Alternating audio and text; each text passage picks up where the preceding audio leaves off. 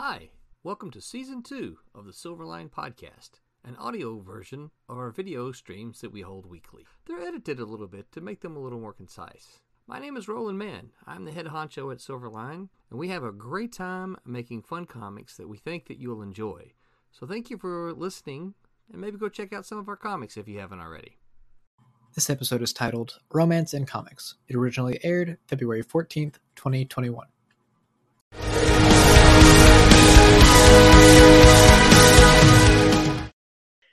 So, tonight's topic, because it's Valentine's Day, we're going to do a show on romance in comics.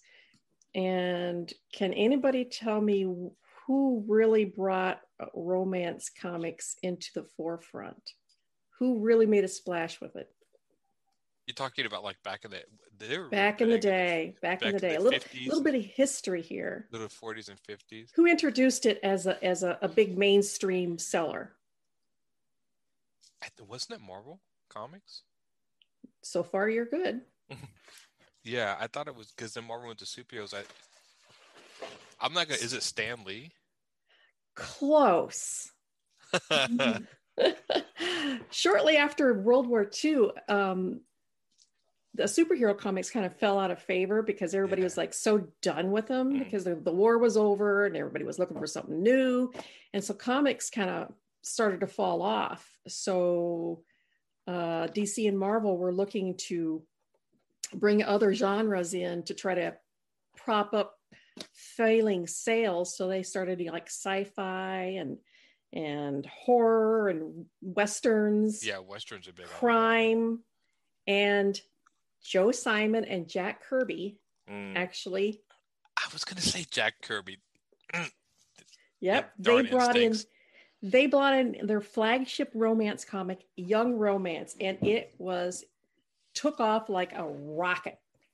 Because people were you know after the war they were all happy and you know wanted a little excitement and that romances seemed to do it. Yeah, but but then around the you know the early 70s free love and everything like that and this was you know, the comics code was in effect so you couldn't actually you had to maintain a, a, a very decorum type of writing in comics and Those squares. yeah they it fell off because they couldn't nobody was interested in the 50s type of, of romance right. They had to. know, They had to be very circumspect family Mhm. friendly. I guess Yes. you could say romance. Yeah. Yep.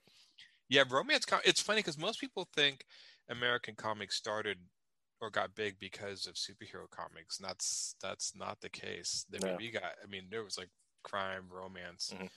Those that really made it. Superheroes were a niche to comics. I mean, D- DC was really Yeah. just Detective Comics. Like yeah. Batman took in Yeah. to be heard of that, but it was a whole slew of hard-boiled detective. Yeah. absolutely and i mean superheroes were big during world war ii because we needed our heroes Mhm. Right. you know and it was all patriotism and everything like that but after the war was over people people didn't want to think about it anymore they wanted something new and different and you know there was a lot of Yeah. niches to fill Yeah. Yeah, I remember the old West comics. I think old West comics are almost on par with romance comics as far as sales. Mhm. I think they were the other one that were really, really big. what was one of the romance comics were really huge. And people say like, you know, were they big? It's like, yeah, they were big until they, were fell very out of big. favor. Yeah. until the which is sexual revolution you know Mhm. Yeah. And what you think with today now with the absence of the Comics Code Authority, I mean, we gave that up what now? Six, seven years ago? Has it been longer? That we finally got rid of the comics code?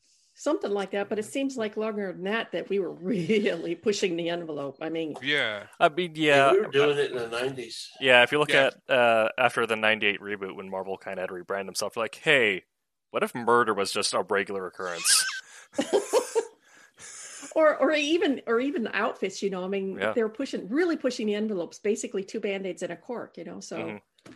Yeah. The Corcus tape. Hey, on. that's a good idea. Wait, what? I found that I, there's a new costume idea. Some electrical tape. believe it or not i didn't come up with the, that saying. My father used to say that. She's wearing basically nothing but two band-aids and a cork. Um but i i think i think that romance has always been a a, a, a, a really big part of Mhm. comics even though we kind of got away from romance comics. Speaking of which i have done one Paul Kupperberg has has recently brought back romance comics, and and I've I've done some of that. Strange enough, Roman comics, romance comics are big, just the manga. The I think it's Mm. Yaoi Yes. is the Yeah. romance comics. So the demand is there. American comics just either haven't been able to nail it, or they don't really haven't really taken advantage. I of it. think it's if you go to the manga side. Yeah. huge. I think because we've kind of opened up the whatever trade barriers were there, and the manga market is so much bigger in America now Yeah. that uh, it's been more profitable for businesses to kind of just co-op and get distribution deals with uh, Japanese printers, and just they'll have distribution in the United States. Right. So like I mean, like all of the big four have some sort of manga partner, and then other other indies too as well. Yeah. Do you do you think do you think romance in comics is more prevalent outside of the United States? I think so. It could I be. think yeah. even European stuff, even if you look at European like fantasy comics, Mm-hmm. there's usually a romance in the story. I mean, most American comics, even in the in the superhero and adventure stories, there's hardly any romance. I'm not saying there's none. Yeah, there there- is there's, some. yeah, there's something in there that's used more as like a the the B or C story, but Yeah, I mean, we- yeah, we can get into the whole uh, why superheroes blew back up and all the different economic crises that led to that resurgence. But right. uh, other countries, I feel like it, it serves more as an A uh, an A story to have the romance, and then any sort of fantastic elements take the background to that. Yeah, I do too. Well, I mean, look at Star Wars, the most, Yeah. you know, the you know, romance, you know, Han Solo and Princess Leia. I mean, and is there a need for romance comics? So Strangers in Paradise, Mm. you know, that was huge, and I think ElfQuest was big because of the romance. I mean, if you take the romance out of ElfQuest, I mean, there's still a quest there, still, but that was a huge Mhm. component of that story. So I think romance is still in demand. Either American comics are not willing to pull the plug or they don't really know what to do. But every time I've seen romance stories that are well written come in, they become popular.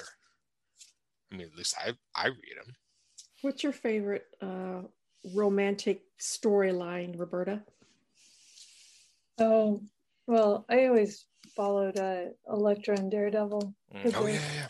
Crazy. Iconic, iconic couple. Yeah, iconic. I mean, she dies. He's crazy. They're on, they're off. It, it just, it's, it- I think Well- one of the one of the major threads of interest in that storyline was just the push and the pull of those two. yeah. And of course, the all time, I think the all time first couple of comics would have to be Clark Kent and Lois Lane, right? Yeah. Yeah. Yeah. Definitely. So, do you guys think when did they jump the shark in that romance? You mean when did they get rid of it or whatever? You mean? Well, when do you do you think they ever that whole storyline ever jumped the shark? All right, let's let's put it this way. Uh, you know what UST is, right? Unresolved sexual tension or the Mhm. moonlighting, the moonlighting yeah. effect. Yeah. Don't you agree that it's more interesting in comics to to have this long buildup of unresolved sexual tension, and then once the guy gets the girl, a lot of people lose interest. They think it's jumped the shark. Yeah. Yeah. TV shows a classic. Yeah.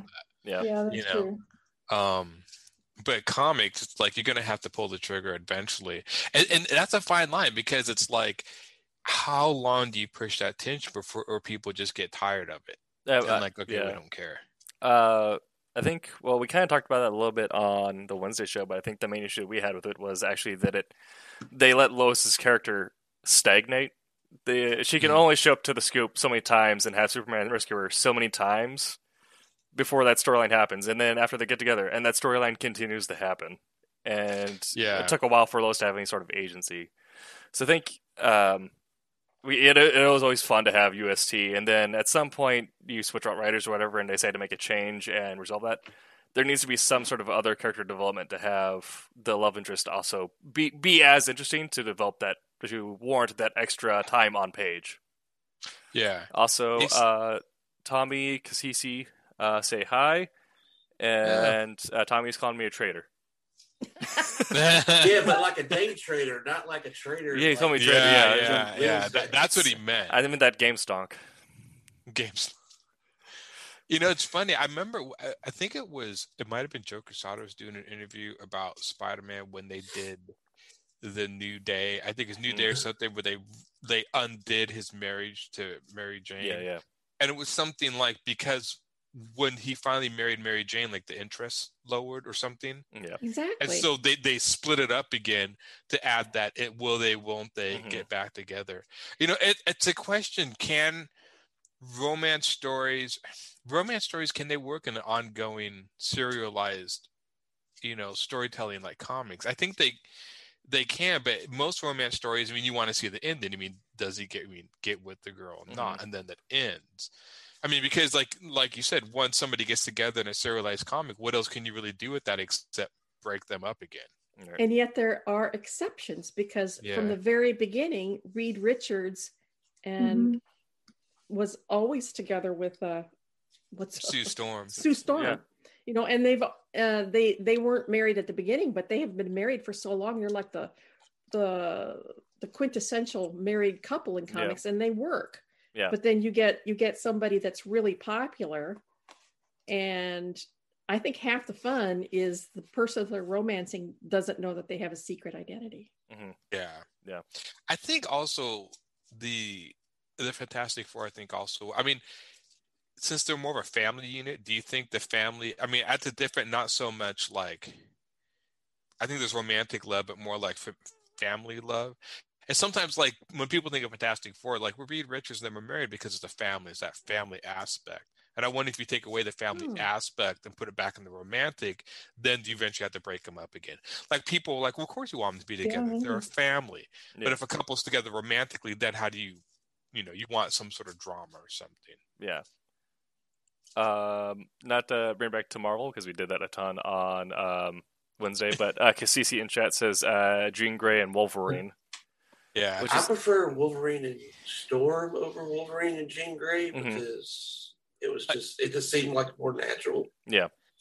I quit reading the X Men after Claremont ended a, a, a while after that. So I didn't Scott get together with like Emma Frost for a while. Yes, he. Uh, so I actually uh, I read a bit of Claremont, but I really got into X Men with uh, Lobdell and Brubaker, which is heresy Okay, for yeah. some people. But um, uh, the relationship with Jean Grey, which has been brought back, um, kind of like what Barbara's saying, they do, I think they do a really good job of uh, having the stagnation be broken once they pull the trigger and hmm making them a couple because Jean Grey either has the potential of going full nuclear if the Phoenix Force ever comes back to Earth, or Yeah. in the current setup they give them that family dynamic because uh, Cable is back and he's younger timeline whatever, but they have a full family dynamic where it's the Summers family and it's well they need to stay together because they have this family to take care of in addition to superhero Yeah. duties. But if you I've do, been- but if you look online, like Scott Summers and Emma Frost is one of the most hated couples out there. Uh, I I, think they're I, I, just- I, I, I love it because it doesn't make sense, but it does because the whole thing was Emma's like I I'm e- I'm borderline evil, so if you go above me, you're going too far, Scott. Yeah. I never. I just know they got together. Like I said, I never read much of the the romance, Mhm. and I just took it as like the opposite effect of like the straight guy and he likes the bad girl. Yeah, that the opposites attract. That's what I took the idea. But I always liked the actually the Colossus and Kitty Pryde romance, which is rarely they're touched so upon in the yeah, comics. they're great. Yeah, they kind of touch on them here and there, but not not really. They're kind of in the well, background. there was. I mean, how how was Colossus when he met Kitty? Kitty was like a teenager Colossus, I Yeah, would say, that was- mid twenties. uh, it's right after him and Illyana essentially escaped the circus. So Yeah. yeah, yeah, I I think it was Colossus liked the idea of possibly corrupting a minor. Maybe I don't know. No. he was she was young. She was supposed to be Yeah, like she was young. Yeah. She was like thirteen or fourteen. Yeah.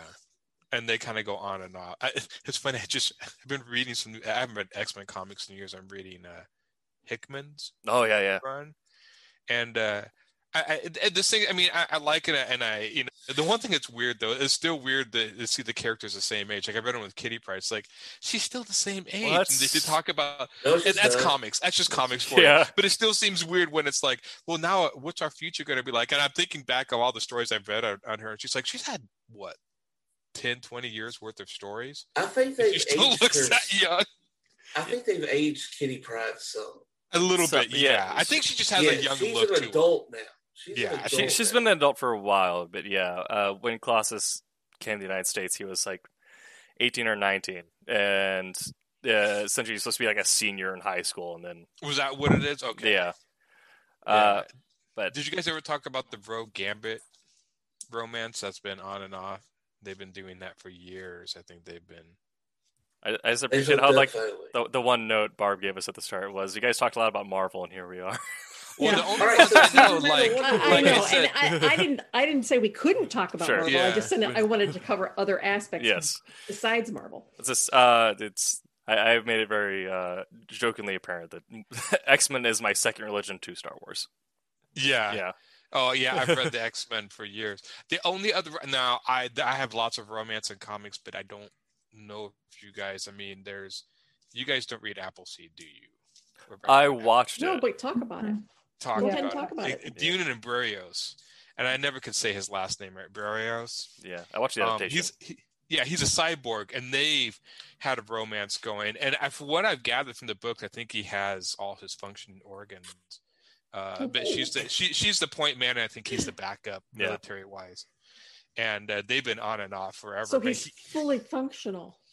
yeah, well, he he was human. That well, because you wondered that because he was actually in World War Three, and he was actually hurt, and they rebuilt him. So he's all his internal organs and brains, but he's pretty much uh, like a cyborg. But he's not metal.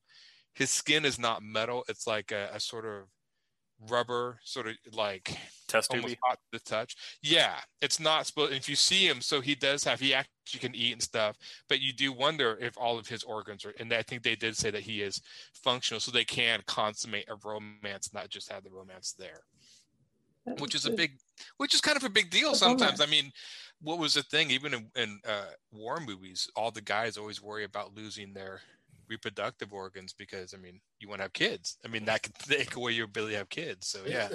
I never. What? I mean, All right. yeah, How, I must be watching the wrong war movies. You never seen that, like in Band of Brothers and stuff. No. You ever seen the scene where he gets shot and he's all like, and and one guy's like checking him over. He's like, "Don't worry." He like, he like tears off his pants, like, "Don't worry, it's all intact." And the guy's like, "Okay, thank you." Yeah, I must miss definitely.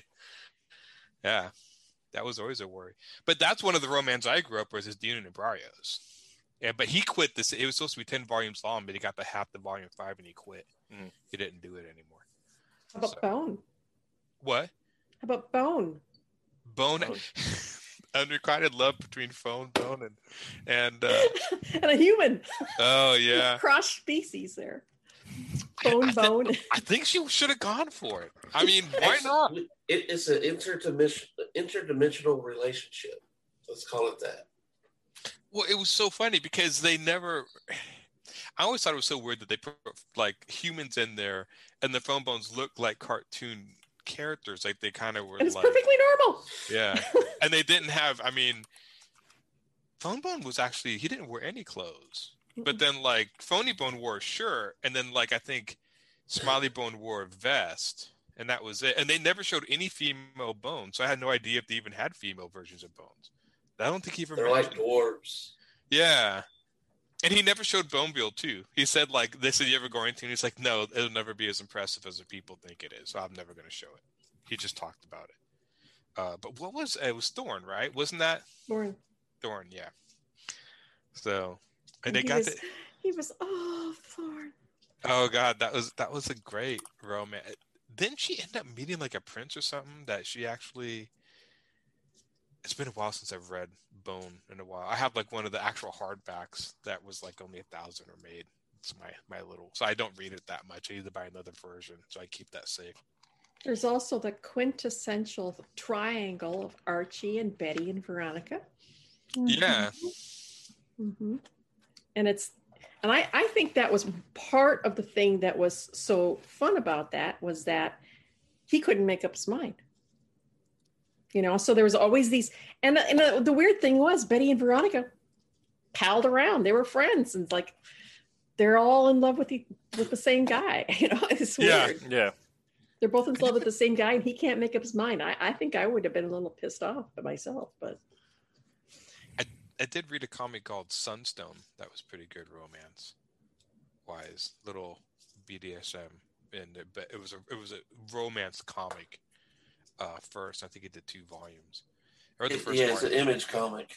Yeah, I can't remember the guy who does it. He's a, he's done a lot of Marvel stuff now. The artist who does it, uh, I can't remember his name.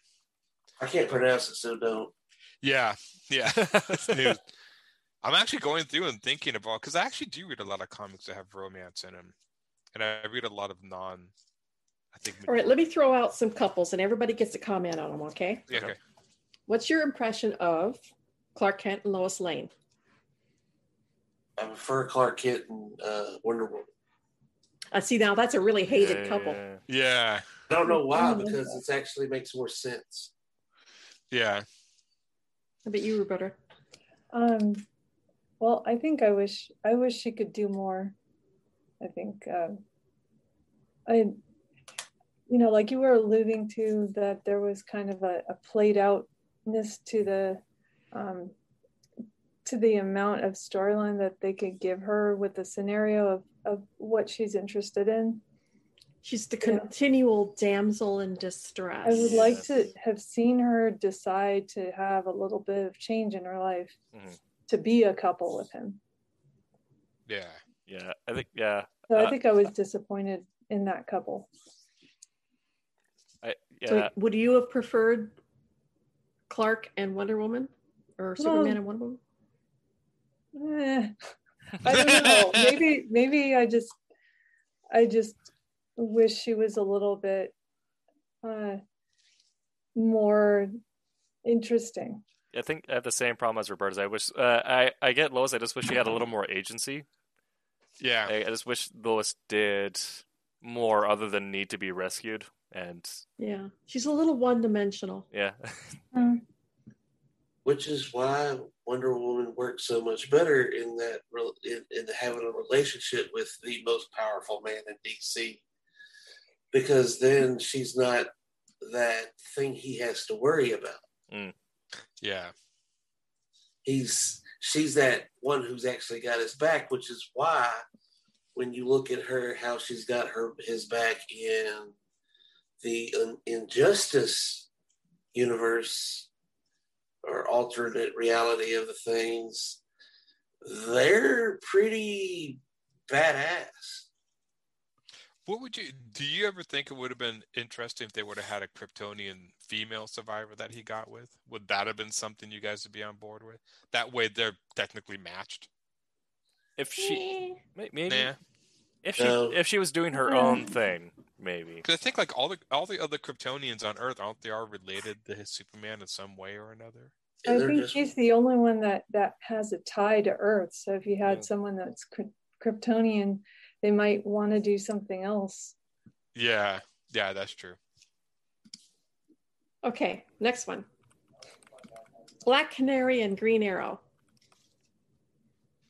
Yeah, Black know. Canary's wasting their Yeah. time. Oh. and why's that? It's Green Arrow. All right, we had some He, strong. he's a leprechaun Hawkeye. He's the leprechaun Hawkeye. He's actually the straight up Errol Flynn version of the Archers. yeah. He's a wannabe Robin Hood. He is Robin Hood. So who should Black Canary be with then? Wonder Woman. Oh, Well, that kind- I said, I'm I just mean, why thinking, John's like be- everything's Wonder Woman. Just, just keep that No, as your no, answer for I mean, why everything. He- It keeps Why is she coming back to Wonder Woman. But why does why does why does she have to be with anybody? True. Well, they're they're one of the main quintessential couples in in the comics. They've been written together for like ages. She's a better fighter, and she's actually got a power. All he does is drag her down. All right, so why does it have to be about the power? Why can't they just simply love each other? I- Uh-oh. Yeah. Does Oliver actually really love anything? I don't know. Now, now I need to work on a nihilist version of Green Arrow for John. But yeah, I, I, of the DC couples, they're the exception of like Harley Quinn and Poison Ivy. I think they're the one I, I, I get the most.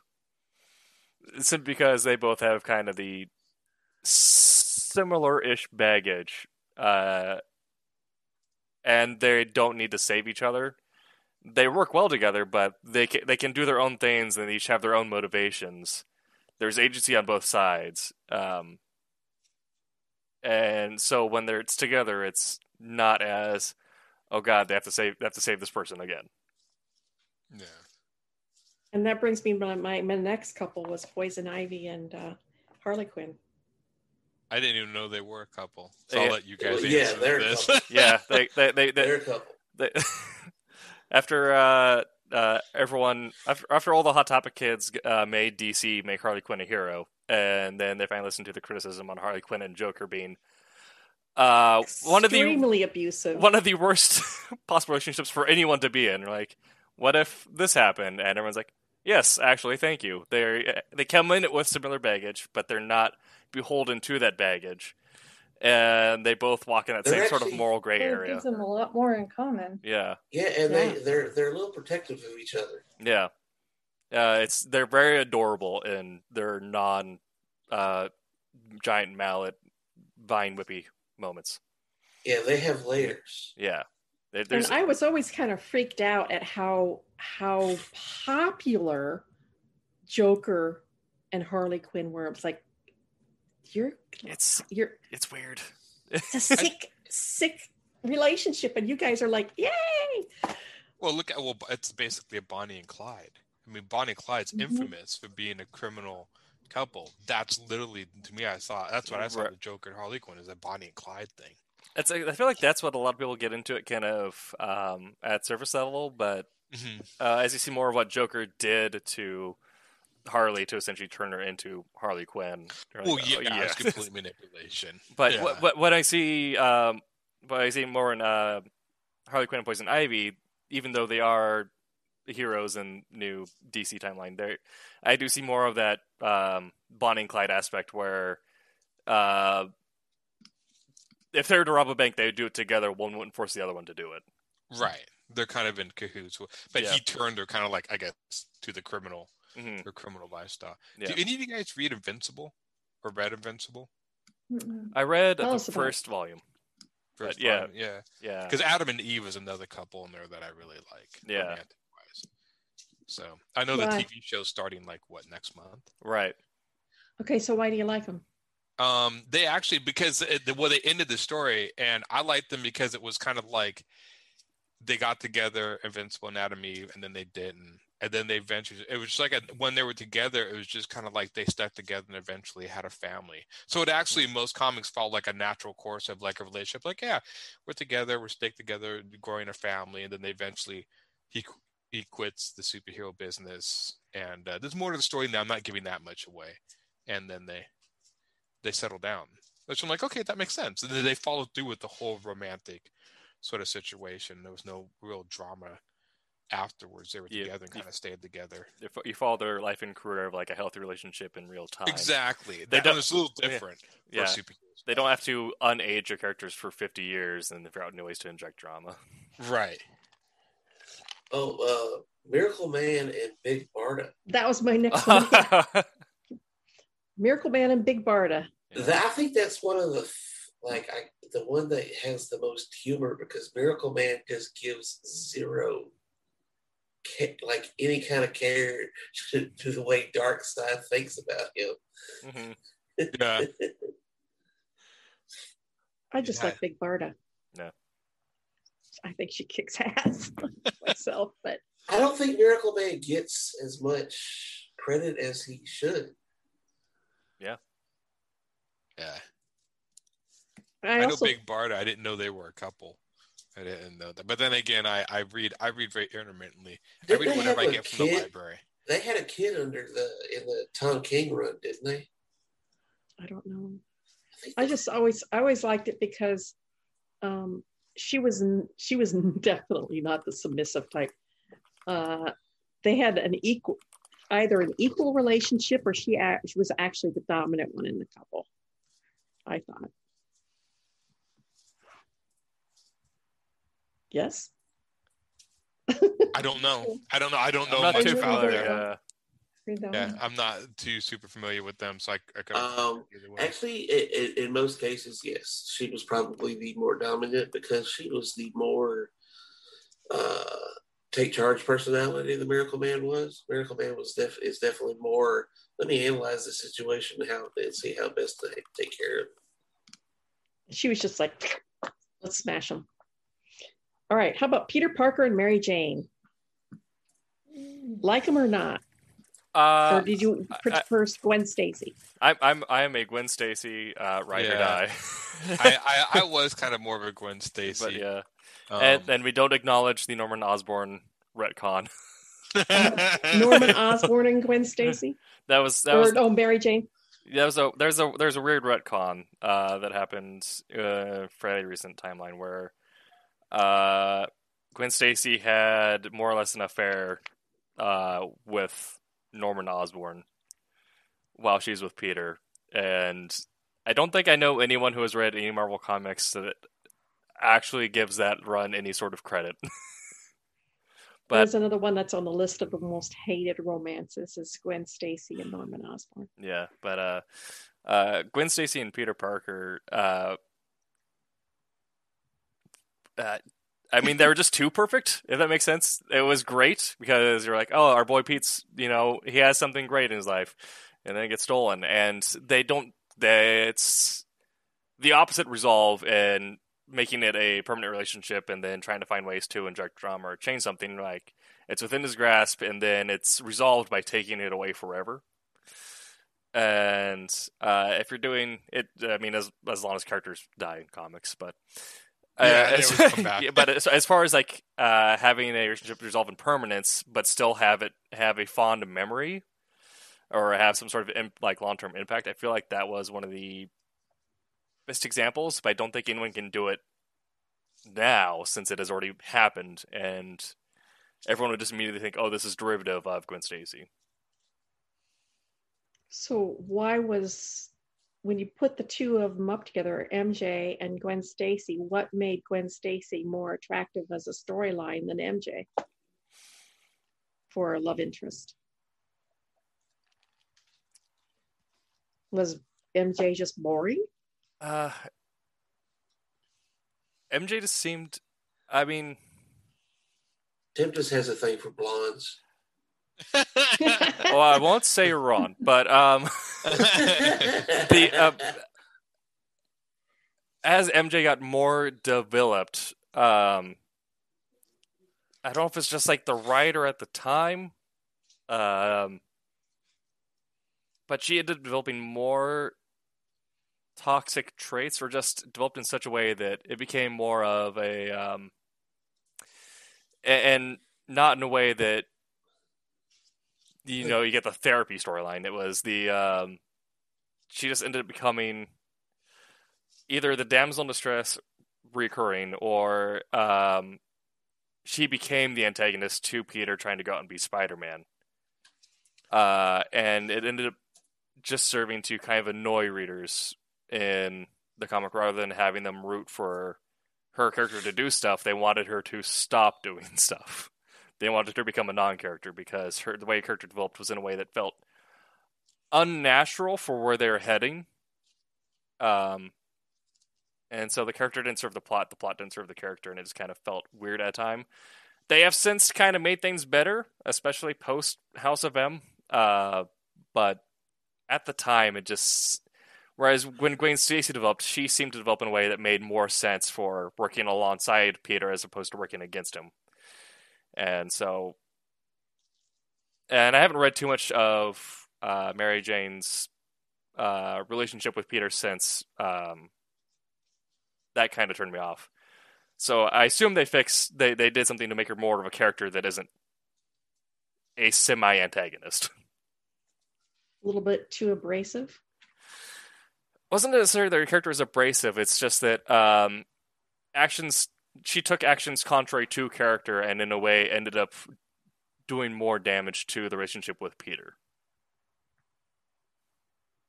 as opposed to Gwen, in my opinion. All right.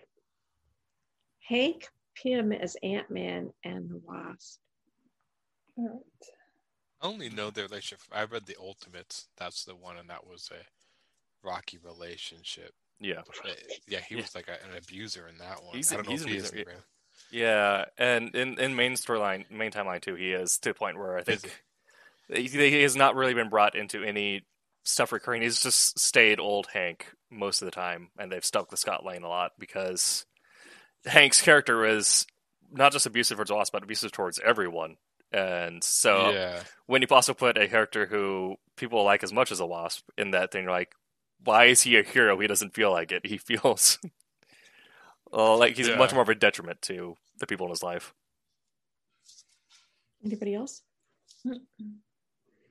Yeah, I I uh, I think they brought in Scott Lang to fix the situation. Yeah. kind of yeah, break it out a little bit. So, so anyone here watch watch Robotech when they were a kid? Oh yeah, Yeah. What did you think, Lisa Hayes or Minmay? Min May. Ma- she was really? annoying. She was annoying. I'll give her Yeah, that. really, you're, you're you're the first. Most people go Lisa Hayes. All the I'm a Lisa Hayes person. You thought Lisa was annoying? Yeah. No, I thought Minmay was annoying, but Oh, I yeah. liked her better. Does that make sense? she was annoying, but I, I liked her. yeah, she was. She was supposed to be like She was super young. cooler. She was. She was the rock star, whatever. And at the end, I Yeah. did think it was funny at the very end when the world's basically being destroyed. He's like, "Sorry, babe, we got to break up." I'm like, "Why you guys just all hug together? I mean, you're all Yeah. gonna die, you know?" Mhm. like, no. And I think he ended up marrying Lisa Hayes, and like later after the series and stuff later on.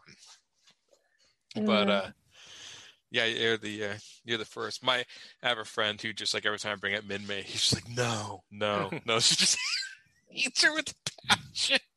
I'm like, poor Minmay. She's not that bad. What's like yeah, I used to used to try to figure out how to sing her songs when she doesn't sing in English, and it makes no sense. Yeah.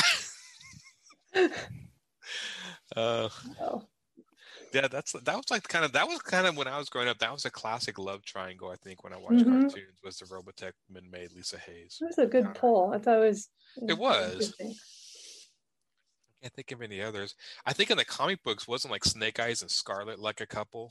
I don't think they were. I know the Baroness and Destro was. yeah. Were they? Okay. Yeah. hmm Yeah. How about Juggernaut and She-Hulk? Was they actually Yeah. couple? Seriously? I know, I know. She-Hulk and Thor had a fling, and yeah, I saw. Yeah, that they did. But yeah, Yeah, this was the, one was Stevie. Yeah. But Uh, yeah. Wait, was that before or after Juggernaut lost the Demon Stone? I think that was. I mean, I would think like you know at least they can handle Yeah. each uh, other. Yeah, right. But I mean, also it's super because She-Hulk is also incredibly well educated. Yeah, and Juggernaut's just like basically He's like just a boy from Brooklyn. Yeah. he's just a boy from Brooklyn. He's a boy from very Brooklyn an who, odd couple. who picked up a demon stone and is like, I am big now and nothing can stop me. Wasn't what was he a full brother or step brother? The Xavier wasn't he a full brother? Uh, Step. step. Step brother? Okay, Yeah. I thought so. Yeah, Uh, All right. Yeah. Go ahead. I think uh, in that same in the same vein, uh, at a later time though, was uh, the possibility, which is, which is currently ongoing, of um, the uh, Carol Danvers, uh, Captain Marvel, and um, Eddie Brock as Venom. Now, now at Arrow, and Really? uh, so now since uh, Annie ended up leaving Eddie um, after they had their kid, um, and Eddie's now a single dad and uh, looks very rugged all the time because his main thing is he just always dies and nearly gets beaten up whenever he deals with because all of his enemies now are so much more powerful than him, and he's like, I don't know how I'm doing this. But Carol's super into that rugged, nearly like half dead look, apparently. So. So every time he walks into a like Avengers mansion or whatever, Carol's like, "Hey Eddie, you're looking real good. I like that beard."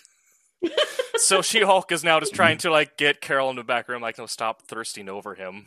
So I, that's the same kind of tension where it's at UST, where but it's in such an adorable way where you want to see it happen, but also you just want to see the jokes continue on for so long.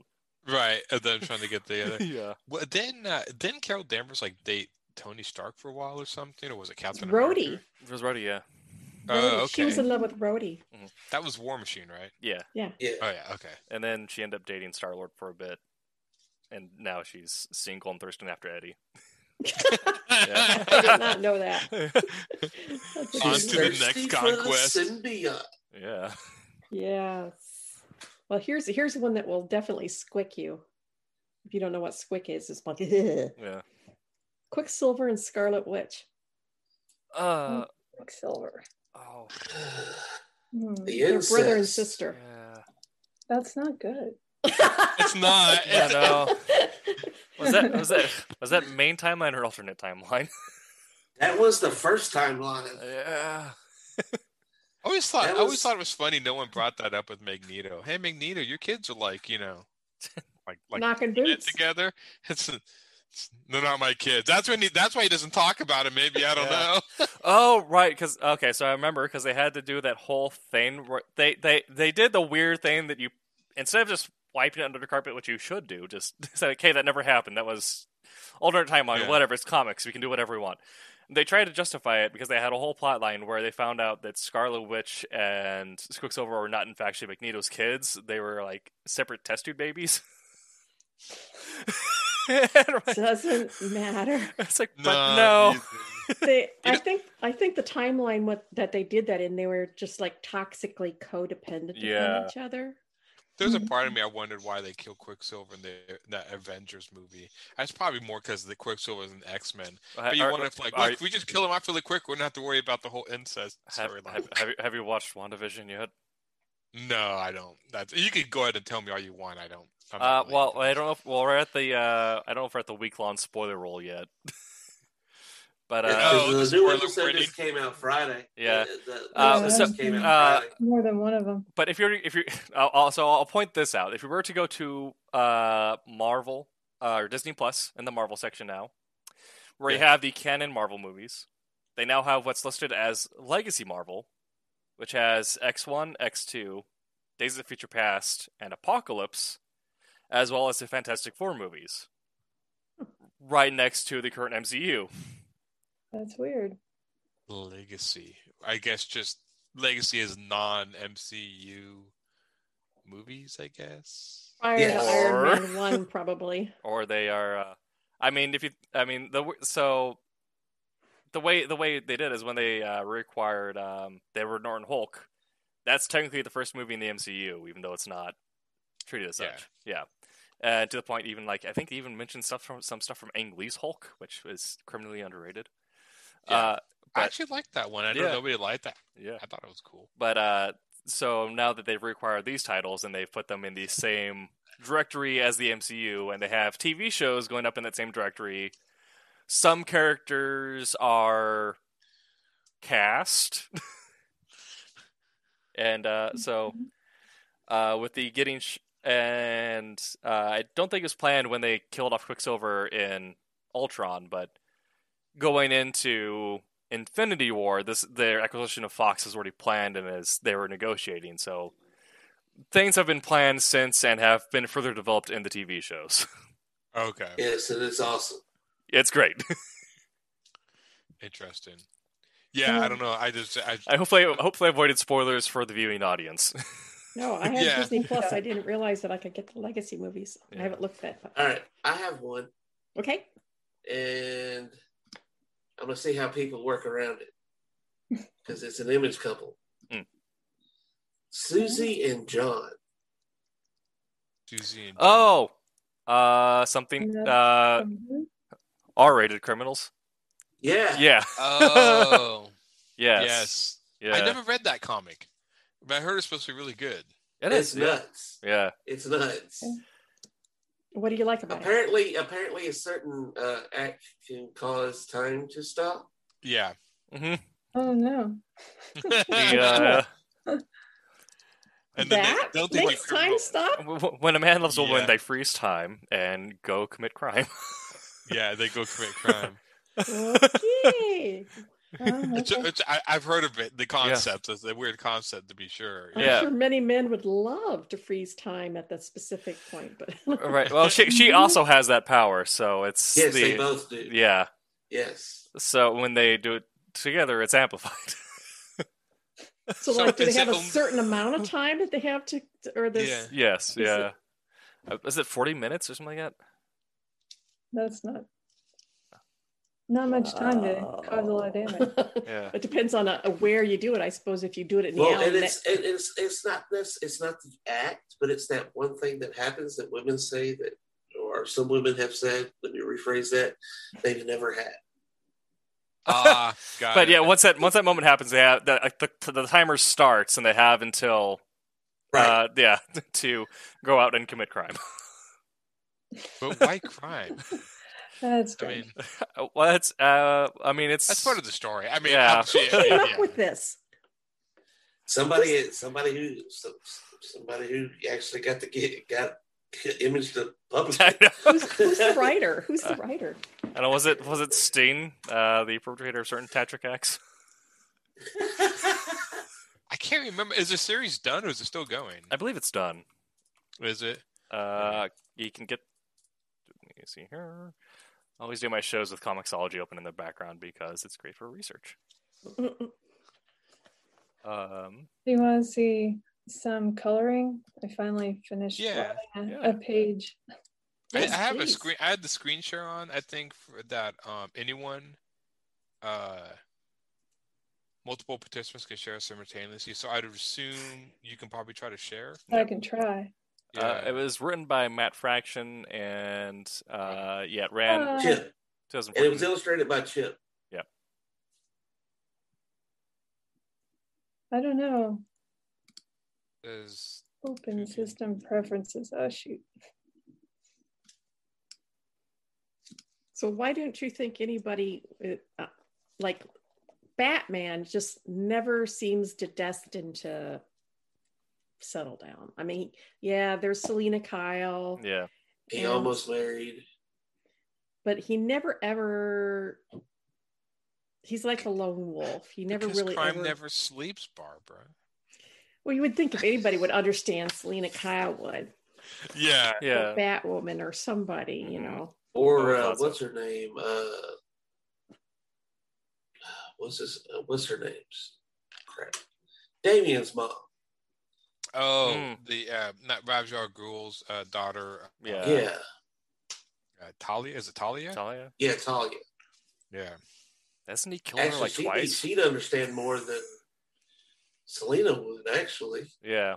Uh, well, I mean, that's one of the main things I always go to with Batman storylines is the fact that he is a self-destructive person. Uh, Mhm. and Yeah. so I think that they always try to play that into, into relationships. That even though you would get someone like Selina Kyle or Talia, even people who you imagine it'd be very hard to do something that would shock them into ending your relationship. You somehow managed to do it. Um, He Yeah. also always self sabotages his relationships. Mhm. Is that what Yeah. you're saying? Yeah. So, were there any couples that you guys that had sexual tension, but you hoped would not get together because you didn't think there would be a match? Wow. Well, I mean, well, I think my, not so much that I there would be a match, but uh, Iron Man, Tony Stark, and Pepper Potts. It, there's that power dynamic is awkward. this is a non-comic one, but I, I I never wanted Scully to get it to get together with Mulder, even though they Mm. did. I don't know why. I just always liked them better as just working professionals. But they, Now, there was a there was a perfect example of a long running Oh, there you go. series yeah, That had- work. I, that had the uh, unresolved sexual tension until like the And- last episode. the Yeah. last episode, and then I think in one of the movies they showed them living together. yeah, and then and then he then they break up so it was like e- even remote relationship was like very minor um the other one that was classic when i was uh growing up did you guys ever watch northern exposure at all Mhm. no, no okay yeah there was that was another one that was uh, joel and maggie and that show was another one that was a big like are they are they not and then when they finally got together they kind of they did get them together and then they were such fire and ice that they eventually kind of but strangely enough the guy who was part of that show left and they kind of destroyed the show so it was almost like once they resolved this sexual tension and brought in somebody else to continue the show the show just died Mhm. Which is weird like like like you would think like like with x-files like if you get rid of the sexual tension i still think x-files would succeed other shows but Are there certain shows that once you resolve that sexual tension, is the show over? It Even though jumps it's the shark. Yeah. I don't know. in in Lord of the Rings, they if you read the original books, there isn't a lot of romance because it was written in a time. Yeah, it, it was written in a time when when uh it was more misogynistic and and you know women weren't that that powerful. Mhm. But they they actually changed the movie to bring in uh romantic elements and uh couples and Yeah. I, I thought that was kind of I, personally i didn't like that I think that wa- Aragorn and uh, the elf El- lady, Aelwyn. Arwen. What was the other ones? When didn't they do one in the Hobbit? Oh yeah, the uh the little dwarf guy. And Oh, that that lady. that was weird. yeah, but that wasn't in the books. I mean, all, No. most of that stuff was all just made up for the movie. yeah. it was made up for the movie and i and I, i'm a purist i want to stick to the books you know and i and they were bringing that in to make to make a statement i suppose to for to empower women and i'm all for empowering women don't get me wrong because i mean you know i'm a woman and everything but i'm also a purist and and i, I didn't believe in changing the book just to be pc i don't know that would probably make I- i'll probably, agree I'll probably get on hate that. mail i'll probably get hate mail for that but I can no, send I you hate mail if you want. you. It's not necessary to change it.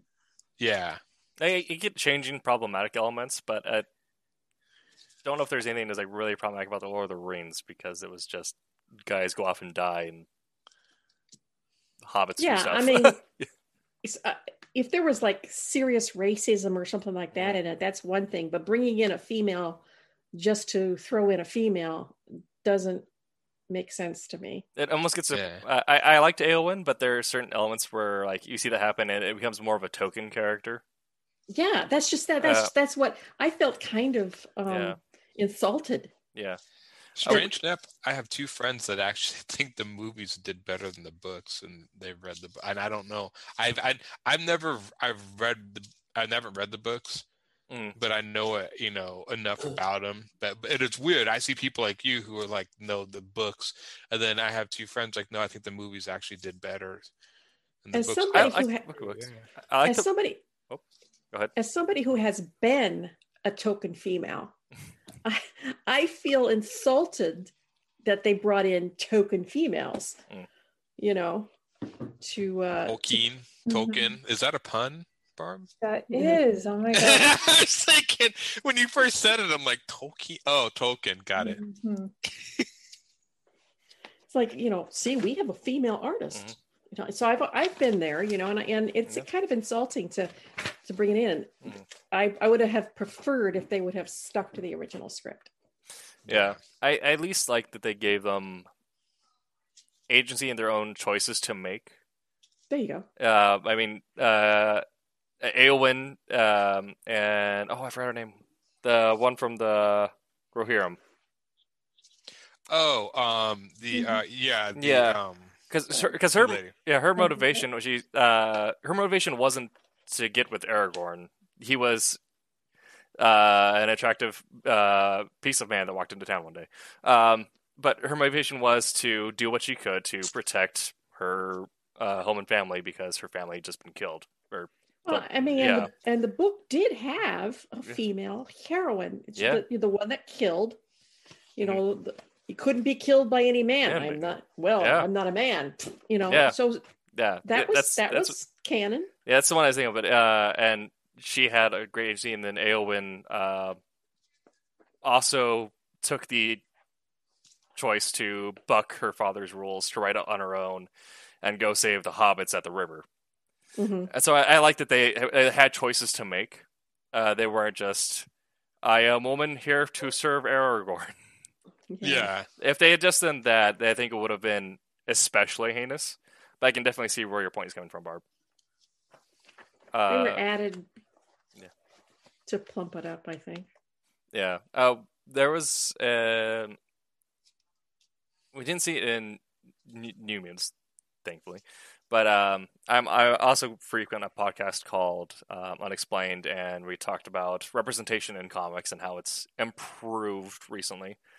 But there is a concept in writing um, called the uh, the Magical Minority, um, where you have a character from a marginalized group show up just to do one thing and they disappear, just so you can say you have representation.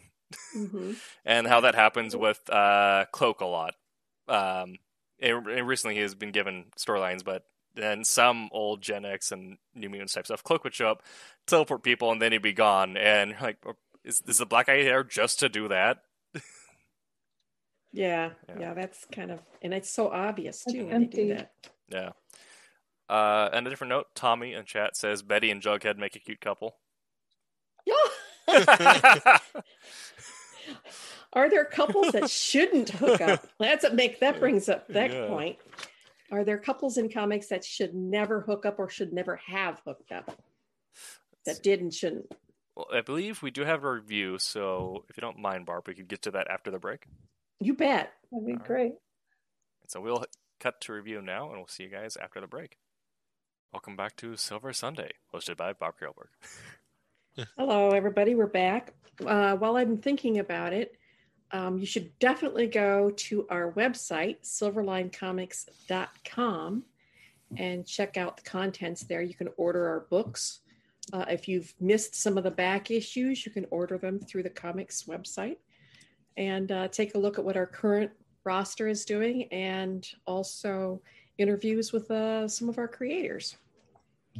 So now we're back to romance and comics, and I'm going to ask our participants what they think um, makes a good romance uh, storyline, writing wise. Jump in. It's funny. I kind of wrote un. I did write a romantic storyline into my Gollings comic I'm doing now, but it's kind of unrequited. Uh, if you read the story, you kind of understand why. But I'm trying to figure out when I wrote it, what did I think that was good about it? I don't know. Maybe it's I just idea that two people feel that way about each other, but then each one of them is kind of clueless. Like you, the reader, know, but they're kind of clueless that they feel it, that way about each other. I think is always fun until one of them finally figures it out or whatever. Well, that's a very popular trope. Mm-hmm. hmm How about you guys? I think for me, it always comes down to uh, agency. I have to believe that both people are real characters, um, and that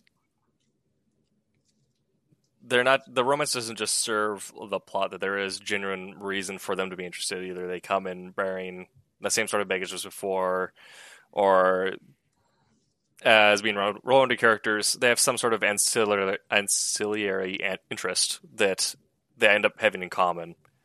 It's not just male lead, female lead must kiss because that is what you do as a writer, um, and it uh, they have to not just serve to save the other person. Um, I have to believe that they're making choices outside of the obvious route. Um, so it's not just one character serves to exist this other character in a romantic capacity, um, because then you also end up dealing with some weird power dynamic issues. And their romance does not just serve the plot, but rather serves their development further as growing and multidimensional characters. So Strange enough, I think a great example that coming back to is X Files again. Thinking both of them were kind of like that. I mean, they Yeah. were both agents and they were both capable. They're both equal, and uh, but but their type of uh, like relationship was more of like not so much romantic love, but it seemed to be more of like a love for like the safety of each other. I mean, there was kind of a romantic hint there, but more the fact almost like a maybe brotherly sisterly love, like Mm. more of a family but again, that I think that's I was thinking of examples we were talking about Tim, and that's when it popped to mind that that sort of they're both in it. I mean, they're both investigating these cases together as partners, and so the romance there is there in the background, but it's not the thing propelling the story, Mhm. uh, not in the least. Yeah, John? What do you like? Uh, I don't know. What do you think makes a good what do you think makes a good romance? I mean, there's got to there's so many tropes out there. There, there's there's the uh, the oblivious love, you know, the unrequited love. There's the uh, there's the the couple that one of them has a deep dark secret. You know, I'm going to be honest here. I don't really go looking for the romance stuff. It's fine. Uh, be honest. Uh, you just like and- action stuff. Yeah. but not necessarily just the action stuff. I mean, I don't know. We need to get John a good Viking romance story. That's that's what will turn John to the dark side. John is writing something. oh, have I, have I spilled the beans? I'm sorry. Is her name Brunhilde? Negative. Oh, Negative Okay. Ghost Rider. okay. And I'm kind of thinking if something like that may be in there, but I haven't fully. I don't want to make it to where it's necessarily needed to further the plot. Mm, yeah. I guess something that's there in the background that can kind of help assist the plot at times, but not like if it wasn't for the plot, this wouldn't be. Do you Okay. think one of the weaknesses about the Barbara, like Superman and Lois Lane, is that they were not equal, like power wise? I mean, that's I, that seems to be like when like John. I was kind of wondering that too, John. Like Mhm. Wonder Woman and Superman seem more equal. Do you think that that sort of equal power or equal like um Well, you can see. Well, I, I guess it, it kind of goes back to that. I mean, you don't need. Okay, we got to insert Lois Lane into what's going on into the plot of this in order Right. to, you know, uh, remind everybody they have a relationship. Yeah, kind of, that like the issue that I had mentioned is I see that a lot in Lois Lane, where Lois Lane exists to serve as Clark Kent's interest, and the romance serves to serve the plot. There's not. A well whole- she yeah. also serves to give Superman a weakness like an Achilles heel. I But he's mean, also got brain. Uh, what is it? Brain, brain, uh, mind control's a weakness, Mm. and magic's a weakness.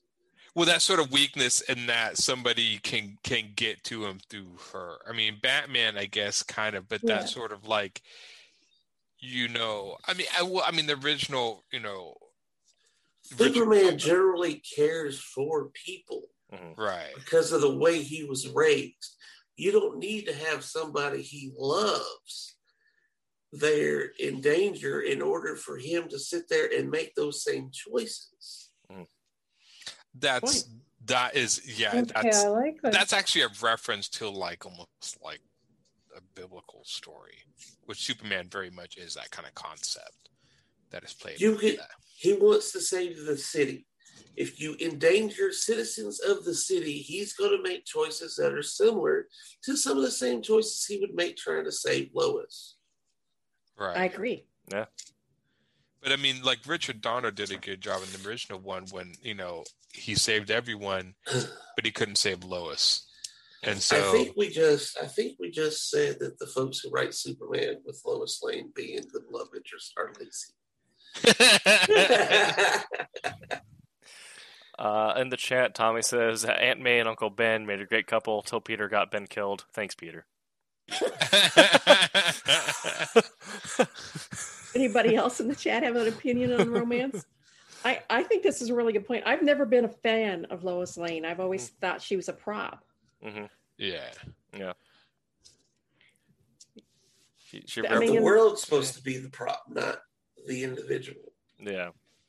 Come to think of it, I'm actually trying to think of. Can you think of any other superhero out there that does not have that immediate romantic connection with some? I mean, because Superman and Lois Lane. Have you ever? Can you remember a time before Superman didn't have? I mean, it's always been Superman and Lois Lane, as far as I know. Now I'm trying to think of any other superhero that like they're always one or the other. I mean, nobody can actually, even though she may be a prop, no one can imagine Superman without Lois Lane. I guess kind of almost like Batman and well, Batman. When you think of Superman and Lois Lane in terms of what originally was brought out as, think about the time that Superman came out. hmm yeah, It was very much, uh, man, take care of everything, woman, here. right. But do you ever think the fact that since he was the first superhero and rom- romance comics are popular, that the Lois Lane Superman thing was a way of tying into that success of the romance comic, maybe a little by giving him a romance? I don't know. I'm just speculating here. I don't know if that was ever intentional, but considering he was a superhero, first kind of superhero romance comics are still big. Kind of like, well, okay, we'll put a romance in here because romance comics sell, but he's still a superhero. I don't know. Well, that period right after World War II, where they had this Yeah. huge, huge, it, it was like almost a fairy tale period where uh, you look back on it, you've got the 50s, you know, everybody's, the husband comes home with a pipe, darling, and she hands him a martini and all that stuff like that. It was it- the, the whole ideal of the perfect life.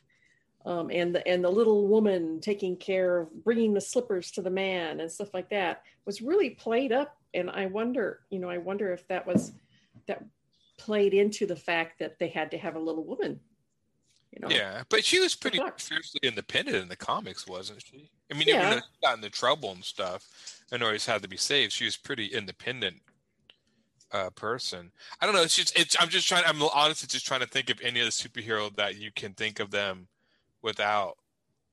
Like, I mean, would you ever consider? I mean, would Lois Lane almost be like a sidekick? Is that Superman's sidekick?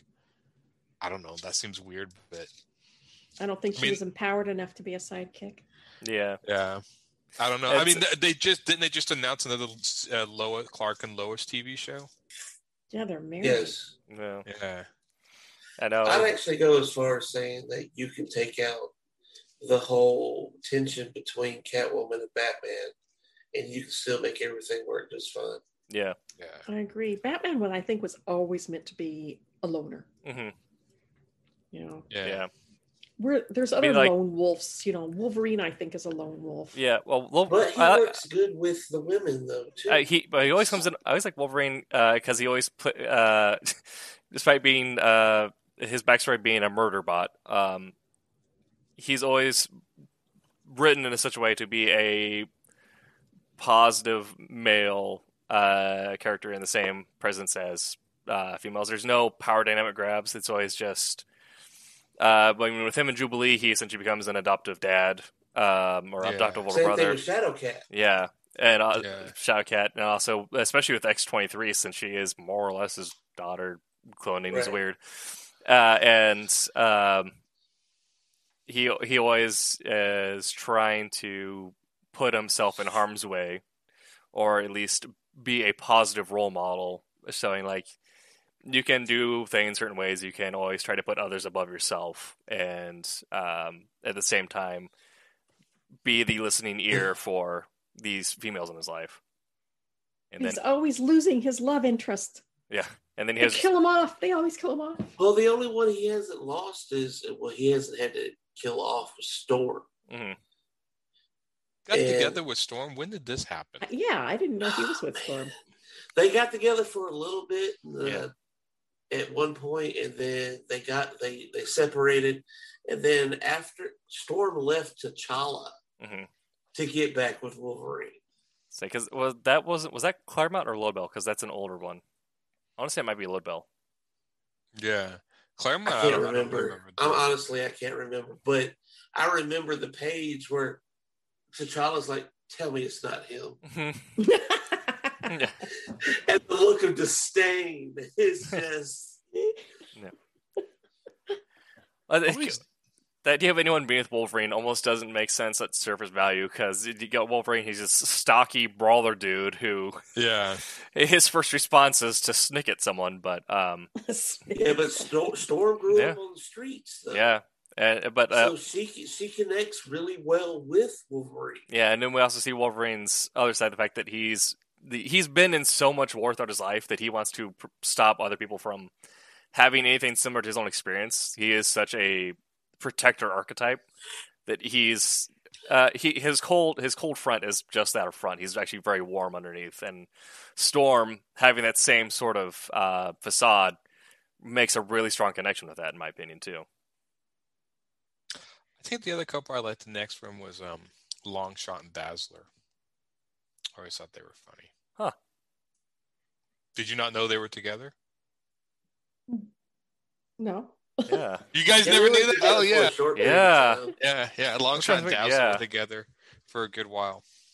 yeah. Here's one that caught everybody off guard, though. It was uh, was it the late '90s, early 2000s when they did this? Uh, Shatterstar and Rictor. Oh yeah, yeah. I Yeah. remember that. Somebody's mentioned Tony Stark, my favorite guy. Well, I, I kind of mentioned we- that. Playboy. I, we, we, we I, I, I kind of mentioned that the, the ship that's always kind of weird to me is uh, Tony Stark and Pepper Potts. While she's working at his company, I was like, "That's a weird power dynamic. I have issues with this." That is a little bit. She's been he's been with uh, the Wasp, yeah, uh, but I mean he's like the he's the playboy of, Mhm. of comics, you know. Yeah. So Yeah, he, uh, he's the Bruce Wayne of Marvel. What? yeah, yeah. yeah. Well, I, I, I, I liked the oh, do I notice a little sarcasm W- there? Uh, so on the, the Unexplained podcast is on. We kind of mentioned this briefly, but uh, Tony Stark and Bruce Wayne are, have the same superpower, which is planning and money. But Tony Yeah. Stark also has Yeah. lasers, so therefore he wins. but um, I And think he's more charming. yeah, And robots. I think he's more charming too. yeah. That's- But I, I. I also saw Tony Stark is kind of the same problem with Bruce Wayne in terms of relationships, is that he is a self-sabotaging character, Mhm. which we saw a lot of in the Demon in the Bottle episode uh, series or run. Yeah. Ugh. Um, but There's then a lot of also self hatred. there's a lot of self hatred, and also in International and Superior Iron Man, it was just you saw him get so full of himself, but in all the entire time he's just drinking himself into a grave behind all that. There's a lot more arrogance you get with Tony Stark Yeah. than you get with Bruce. This is true. He's a much more. I mean, I think they're both deeply, deeply flawed characters. Mm-hmm. Yeah. Um, you know, with a lot of baggage. Yeah. Uh, and but I think Bruce is angrier about it, Mm-hmm. and Tony is more self-hating yeah, it. and I think that's also well, in terms of uh, bromances. Uh, I think that also works really well with his relationship with Cap, whereas Cap is so righteous to the point of being self-righteous, whereas uh, Tony is self-hatred hidden underneath, underneath arrogance. You always get the point where Cap is trying to uh, convince Tony to become the hero that he really is, um, and not give in to his self-hate. Whereas Tony's uh, will yell at Cap to stop being so full of himself and uh, self-righteous. yeah, take the uh, either the more pragmatic or the more responsible approach rather than the uh, optimistic or virtuous approach. And I think you've you've uh, hit on another aspect of romance, and that's the bromance. And I love bromance. Yeah. I absolutely adore bromance. It's one of my favorite tropes. Yeah, Um, the the cap and and uh, uh, and Iron Man and uh, Bromance, ro- what? I don't bromance isn't it more like just like a really good friendship? yeah, they're like very very tight. yeah, Starsky and Hutch, you know? It, the Starsky and Hutch of comics. I think that's, I mean, guys can have an incredibly uh, close relationship without being romantic, Mhm. you know. I, I love romance and I think I think it is a form of romance. It's you love that person. You love them Yeah. like a brother. You would die for them. I think yeah, That's love. That's oh, I'm really looking forward to the uh, Falcon and Winter Soldier series, especially Yeah. after the events of Secret Empire, where we saw that bromance really develop in the comics, and now seeing what that looked like on screen, especially with I think it's hilarious. yeah, with the, uh, they're both great actors, so I'm very excited to see where that goes. I mean, isn't Uh, romance love? Yeah. You'd get you'd die for this person. I mean, what higher form of love is there? Yeah, Yeah. everybody goes. Yeah. "Ugh." Oh, think you got So. Yeah. what's some of the best romances in comics? uh, Wolverine and Robin. Nightcrawler. Yeah, Wolverine Nightcrawler. Um, I'd also say uh, I'm going to do a DC reference this time, but uh, uh, Red Hood and Arsenal. that's a, a newer one, and it's also very interesting to see because they're both very violent people. Violent people. But Batman and Robin. Yeah. Yeah. Sure. That's that's like one of the, one of the obvious ones. Is Uh, Peter? Peter Is it? Parker and Peter Parker and Deadpool. Yeah, Mm, That's a more in Deadpool's head. True. Well, uh, well, it well, like you get to see more of it. when they did the crossover. They included Punisher and Cable, and they're both very kind of uh, taciturn, just practical people at the time. But then Peter Parker and Deadpool were trying to romance the relationship. I think this is during the Age of Strife. That was one of my favorite moments. Is just they were set up in uh, Dimension M or whatever. Uh, Cable and uh, Punisher had sniper positions and Peter Parker and Deadpool come into fast food because they jump dimensions. And they're like, "What are you doing? What's going on?" They're like, "Yeah, we're just hanging out. It's a good time, we're bros." Blue Beetle and Booster Gold. I love those, I love- those two. God, when's, what's the, that's what that's what the DC Cinematic Universe messed up on is they didn't start with the Booster Gold movie. I know the, the Justice League when uh, that run on Justice League with, with a JM is it DeMatteis? Is it is that how you pronounce it? Um, that was just Yeah. brilliant run. They Yeah. were such fr- they were all living in like a big frat house, right? Yeah, And you had Ice and uh, Fire and Ice and Booster and Blue Beetle and I can't remember who else, but that was that was love that run because they were all like in a big frat house and, Yep. and, and just being idiots. and Tommy just backed up that uh, uh, Blue and Booster got relationship. Yeah, And getting out of uh, DC and Marvel, you've got uh, Skywise and Cutter in the ElfQuest series. Yeah. Uh-huh. There was some of my fan. I'm trying to think of any others. Um, yeah, because the New York Times is talking about Marvel and DC. I haven't.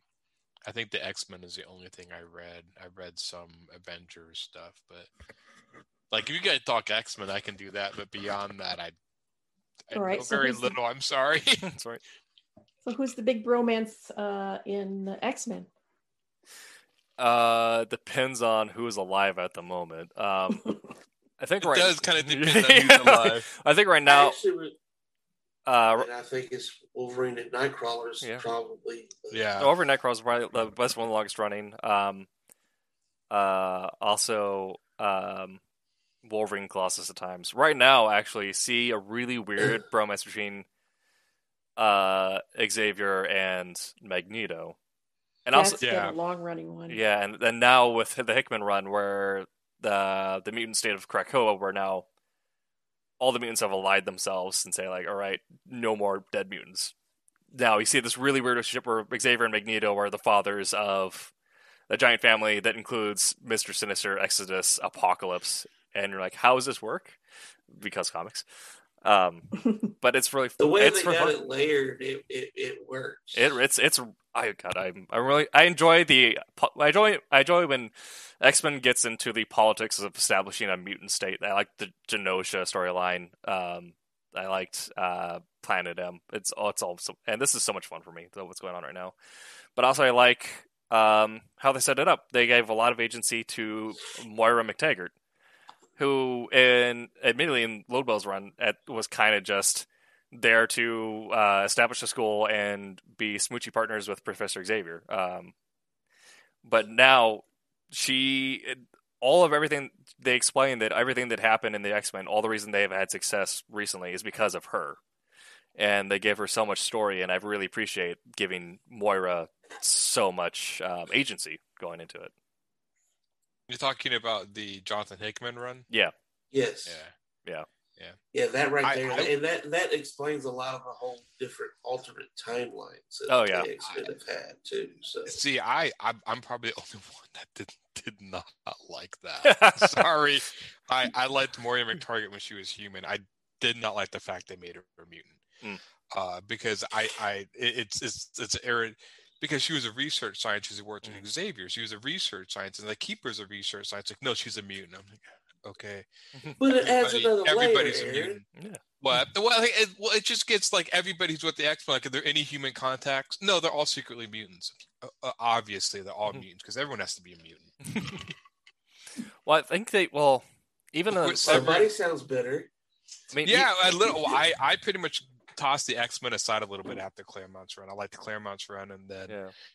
And then everything I've read so far, I did like I said, I did not like the X. I think it's pretty much when the X Gene came in. When the X Gene came in, I pretty much just tossed X Men. I was just like, I'm I'm mm-hmm. done.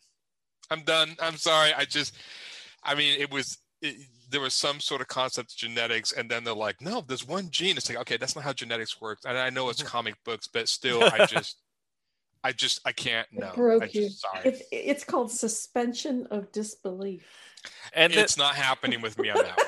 Well, uh, Sorry, it's just not gonna do it. The nice thing is, if you if you read a lot of uh, Lobdell and then um, uh, Brubaker, you even need to suspend your disbelief because they go super hard into like like here's how genetic viruses work with the apocalypse and strife runs. Are like ages ago, someone just started playing God of Genetics, and then they created developed the. And the, there's there's a whole bunch of issues where it's just uh, pop fiction uh, science magazine. Yeah, Yeah. I've read. A, I think I read like I'm not sure if I read Brubaker. I read the new X Men Mm. that started getting a little bit. I don't know. That I I I like the X Men to a point, and then I just I don't know. There was there were some things like I'm one of those people like look like it doesn't have to be scientifically accurate, but sometimes you make stuff scientifically accurate. You actually make it much more interesting. Mm. many comics I've read. Uh, Appleseed is another one. Appleseed, when he wrote that, he studied SWAT Yeah. tactics and SWAT techniques, and that makes that comic a thousand times more interesting than any other action movie because you actually see how these guys are trained, what they're doing, the way they uh, do things. And so Appleseed has actually kind of ruined me for a lot of other action comics and movies because every time I seem like, yeah, it doesn't work that way. Real life and actual reality and sticking to science things that works make things much more interesting than being like, no, no, it's no, it's comics. It's just okay. I, I have a tendency to do that too. In uh, I'm uh, proofreading over the script for Divinity Three, Mhm. and um, Ra had had uh, some bad guys shooting an Uzi from a ridge over. And I'm like, Yeah. you can't. That sh- an Uzi is a short range weapon. you Yeah. have to Yeah. have uh, you have to have. And I I named off you know a couple of Mossbergs or something like that. Yeah. Mhm. I, I can't remember the, the makes and models for a longer range. If you're going to use a Uzi, you got to get up a lot closer. Yeah, I'm Because looking, I was I was raised in a family that likes. Guns. I'm looking forward to the uh, the aftermarket critiques. you that. I'm looking forward to the aftermarket critiques that AJ, John, and I will get on Wolf Hunter because we have a lot of historical reference to vehicles and places in 1940 England during the Blitz, and someone's going to come and be like, "Well, actually, back then this thing would have had this here and not here," and blah blah. blah. Yeah, I get that. There's Yeah. always that, Yeah. but at least if you're just a little, Yeah. uh, a little, Is it- you don't have to be. Yes, guess. I've, Yeah, I don't. I've done so much. I have bookmarked the book, uh, the uh, uh, database of historical law in England, right? I've read English legal code pertaining to 1940, right, in a comic book. I think it just makes it interesting. I think Yeah. when people do their research, I think it can make it can kind of push mm-hmm. the believability and it- of of stuff a little bit more. and that's why you need to have believable romances. Because if any one of our you go. partners just came in and was It's like, for Mossberg four "I'm times. back from saving the world, now go make me dinner," it's like it's not going to work. Yeah. As strange enough, the, the book I'm working on for Silverline, I'm in the back of my head. I and this will never be in the comic, but I'm all like, "Oh yeah, these, these guys in the future, so they'd be using caseless ammunition by this time in the future." And and I'm just like, okay, and it wouldn't be ejected, you know. And like, I, I like is, is stuff in the comics, no, but it just makes the characters much more interesting for mm. me to design as a solo like functioning unit instead of like they have gun. It's like, no, how would they actually function? How would technology cool. expand into the future and do this? um that's what I was i mean strange enough when i was in the like because we're referencing a lot of aliens for this book and that's what he said i mean and james cameron does that stuff all the time like they're like yeah the pulse rifles and aliens yeah they used Just to don't do like, relationships like they did in Demo Man. what Just don't do relationships like they did Demolition Man. but they like he's like yeah i think it was like i think the 32 millimeter pulse uh caseless right ammunition for the pulse rifles it isn't necessary for the movie no but it just shows that he's actually thinking like if they're in the future this is how guns would eventually go Mhm. This is why in the aliens movies you don't see any ejecting brass because they don't have any brass it's all caseless ammunition so it's like that stuff is like we me and my friend have sit there and contemplated how the actual smart guns work because Mhm. they don't seem to have any ammunition. And they when they un- actually undo the ammunition in that one scene in Aliens, he gets all the aliens, they pop this sort of magnetic. So we're saying that's probably not the ammunition. That's probably just the connector for the ammunition. The ammunition is probably stored somewhere in the back or in the gun somewhere, but we haven't. And I'm sure I can look this up and research it. But that kind of stuff is cool. Cameron does that all the time in his mm-hmm. movies, which makes them a thousand times more interesting. You don't have to suspend your disbelief quite as No. much. No. No. So, yeah, I don't know. So X Men, X Men kind of went a little bit because I was just thinking like, yeah, if you did some really, you know. But then again, I read the comic and this lady could control weather with her mind. So I mean, what do I know? I, I, yeah. So I mean, there's a, a sense of disbelief in that. Eh, I mean, anytime you get anything with cape of like cape characters, you have to assume that things are just going to stop making sense at a certain point, and it's Yeah, No you just- more capes. No more capes. Never made You know- sense to me in Yeah. the first place. Wait a minute. Do- I, I don't think a lot of superheroes even have capes anymore. no. When they, re- I They- think they get rid of them. They even reduced the amount of pouches. they did. Yeah, But- okay, that's it. I gotta bring it back. yeah, but uh, but when you have so much Just pl- for when you when you have so much room to play with and kind of your other world building, you can spend so much time thinking about your relationships and how you can research Right. and think about how your own romantic relationships or how like if you have positive role models in life, how that relationship works and draw that Yeah. influence. I mean, the amount of time we spent researching guns or World, World War II history, you could spend thinking about how how does the whole courting in Western culture or Eastern culture or your science fiction culture work? How would what are good manners? Um, Avatar. c- yeah, because those characters are going to have to still do that kind of stuff, even if it's not the main focus. Uh, that's the reason why Scott is jokingly, Scott Summers is jokingly a terrible dater, and I don't understand how he's had three marriages. Uh, Yeah. one of which being successful. uh, and actually, surprisingly, his brother is so much better. Havoc is a nice person. He's just a nice person. Yeah. Unless you get him and Scott together. And then, the, do they fight? I didn't think they fought that much, did they? Or they? Well, they've actually. They fought twice. Mhm. Yeah. No. Wasn't that? That was always a weird thing that their powers couldn't affect each other. I always thought that was such a weird concept. No, know if they because then it ends up just being a sibling brawl, and it looks. So yes, it makes sense. So, yeah. You know, it's funny. It's yeah, because the way I did my romance in my comic, it's based on stuff that I've gone through. Oh, really? Yeah. Oh, I'll have to pay special attention now when I read deep, deep insights into Aaron's dating life. Yeah. Uh, I think one of my, one of my favorite favorite romances in comics is James Rhodes and Tony Stark, Mm, uh, War Machine and and uh, and Iron Man. I I just they've been the best friends since college, and they've just always had each other's back. I, I just like that. I Just like oh, the- you mean Rhodes is always babysat? that too. That too. So what- what is if there's bromances? What is the two best girlfriends? Are the, is that just girlfriends? The two best friends that are female. Is there a term for that? Bromance? Is there another term? Sisters, sister. Yeah. Yeah. You know, ah, yeah. a sisterhood. no, there's not one. Let's say, well, well, it was uh, Harley and, and Poison Ivy until it became an actual uh, romance, and Yeah. that's been great so far. But uh, the one I think can think of right now is uh, probably either Hawkeye, Kate Bishop, and probably America Chavez, or yeah, Hawkeye, Kate Bishop, and America Chavez, especially after West Coast Avengers. Um, they've had that same sort of sisterly relationship where uh, they sisterhood. yeah, they handle each Yeah. other's hotheadedness at times, or they um, are there to support each other when Kate's questioning her skills as a new leader, uh, when after Clint has to duck, or uh, America has stuff happening with her romantic relationship, and Kate has to be there for her. Yeah. Yeah. Jubilee and X twenty three. Yeah, yeah, Yeah. Yeah. both with uh, Father Wolverine. I mean, That's I the reason why Jubilee there's took so special interest in X twenty three.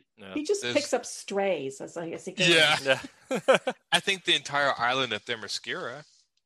Yes. I mean, literally. pretty much- That would be like the ultimate sisterhood. Yeah. Yeah. Yeah, this doesn't seem. I'm trying to think of like. But you're Best- right. There, you're right. There isn't a um, um, a lot of examples of sisterhood as opposed to Mhm. romances. Yeah. Yeah, because I'm actually trying to think of of some. Also, the That's stats the stats on female leads or female heroes uh, in the last twenty years compared to the fifty years before Yeah. that or whatever. It It's- yeah, I think as we get more female heroes, I'm hoping to get more positive examples Oh, of that. you Harley Quinn and Power Girl. Oh yeah, yeah, Yeah. yeah. See, I was gonna say That Donna was Troy, funny. Mm. Diana and Donna Troy, but they're actually sisters. Mhm. So Fire and that- Ice. Fire and oh yeah, there was Yeah. yeah. Wasn't that the that was DC right? Yeah. Yeah. Trying to think, even in ElfQuest, were there any? Wasn't there like two uh, the female elves that really got along together?